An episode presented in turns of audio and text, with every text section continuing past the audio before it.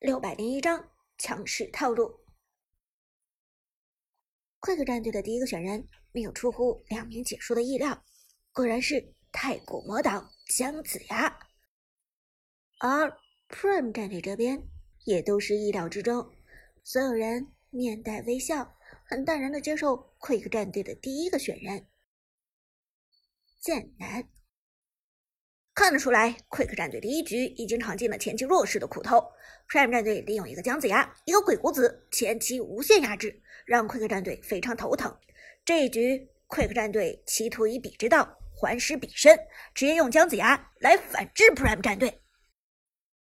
小冷，不知道 Quick 战队拿下了姜子牙之后，是否准备打姜子牙李元芳的体系呢？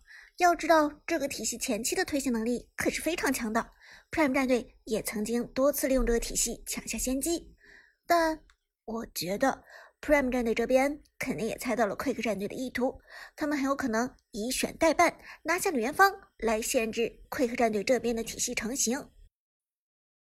说到这里，Prime 战队已经开始选人，所有人都觉得 Prime 战队一定会选出李元芳来限制 Quick 战队，但事实。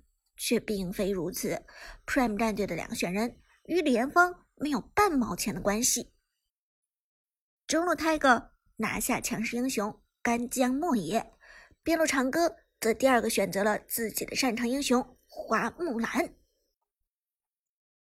哦，这下轮到解说们震惊了，Prime 战队居然没有选择李元芳来限制 Quick 战队的套路，这相当于直接把李元芳让了出来。解说小冷，Prime 战队的这一步棋很大胆呐，完全没有针对性的办人。他们难道没有想到过 Quick 战队会打一个李元芳的体系出来吗？李元芳的杀伤力可是非常强大的。剑南也是一头雾水。这个呃，Prime 战队这个雪人让我有点看不懂了。虽然说长歌的花木兰和中路 Tiger 的干将莫邪都是强势英雄，甚至说都需要抢一抢，但是现在对于 Prime 战队来说，最重要的难道不是限制对面 Quick 战队的李元芳体系成型吗？一旦面对李元芳体系成型，那么 Prime 战队会很被动的吧？但 Prime 战队的选择已经完成，两名解说的话完全无法影响他们的选择。紧接着。Quick 战队开始选择，在拿下了姜子牙之后，Quick 战队中路的阿牛果然拿下了李元芳。哎呦，解说剑南非常惋惜的说道：“果然还是被快克战队拿下了李元芳。现在他们李元芳姜子牙体系已经成型，在这样的情况下，Prime 战队很难打。前期配金虎又被拿下了。”他们很难再找出可以抗衡这个体系的人选了。而这时，Quick 战队又拿下了一个边路英雄老夫子。作为速推流的中坚力量，老夫子与姜子牙、李元芳的配合非常常见。中路再搭配一个诸葛亮或者嬴政，那么前期的 Quick 战队将会非常无敌。小冷以笃定的说道。这下 Prime 战队很难受了，因为 Quick 战队基本上已经成型了。姜子牙、老夫子、李元芳这三个人一出现，那么这场比赛尘埃已定。但镜头给的 Prime 战队这边，只见 Prime 战队的选手们心情都还不错。尽管 Quick 战队的强势阵容已经成型，但 Prime 战队仍然不慌不忙。Prime 战队。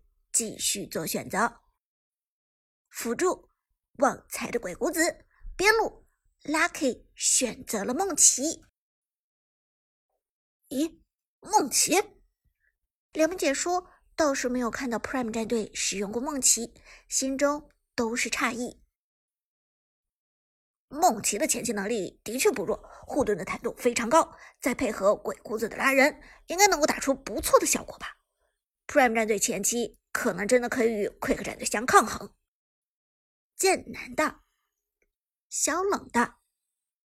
另外，梦琪的线上抗压能力很好，的确是个不错的选择。但 Prime 战队这套阵容选的，嗯，好像有些凌乱哦。正说着，Quick 战队已经做出了最后的两个选择：边路刘邦，中路诸葛亮。果然是诸葛亮，萧冷道。诸葛亮中期配合李元芳，鬼谷子的收割能力实在是太强了。而另外一条边路的刘邦，则完全可以保住李元芳，不被梦琪或者花木兰切死，同时还充当了 Quick 战队唯一的肉盾角色。这时，Prime 战队也做出了自己的选择。大河之水天上来，李白。Prime 战队最后一个打野位置选择的是李白。什么？李白？Prime 战队最后一个打野位选择的居然是李白？两名解说又凌乱了，这 Prime 战队。明显不按常理出牌啊！剑南眉头一皱，这个可以看得出来，嗯，呃，Prime 战队这一局的选人有点任性啊。香冷也是一头雾水，完全看不出是什么套路，仿佛就是按照自己最擅长的英雄选择一样。这让我想到了平时自己打排位的时候。队友们经常说拿自己擅长的就好。哈哈你这么一说，我还真的想到了这一点。战男点头道：“可是，在职业赛场上的选手，英雄池都非常深，他们应该擅长很多个英雄，所以在他们选择阵容的时候，应该注意的，难道不应该是套路体系吗？这么直接选择自己最擅长的英雄，合适吗？”而尽管。两名解说对 Prime 战队这次给出的阵容持悲观态度，但 Prime 战队的教练韩小军眼中却有了自信的光芒。这套阵容没问题，我相信我的队员们。这其实是韩小军之前与苏哲讨论过的一个话题：职业战队的队员是否也存在着本命英雄？众所周知，一般的王者荣耀玩家。都有一个本命英雄，也就是他们最擅长的英雄。而一般使用本命英雄的时候，会提高这位玩家的胜率。但职业选手英雄池深不见底，又或者为了职业联赛训练出了好几个非常擅长的英雄，那么就出现了一种争论：究竟是五个人打出一套成熟的体系来胜率更高，还是五个人每个人都使出自己最擅长的英雄？不顾及体系，胜率更高。韩小军最开始以为五个人都用自己擅长的英雄，可能效果会更好，而苏哲却觉得五个人打出一个体系来更加无解。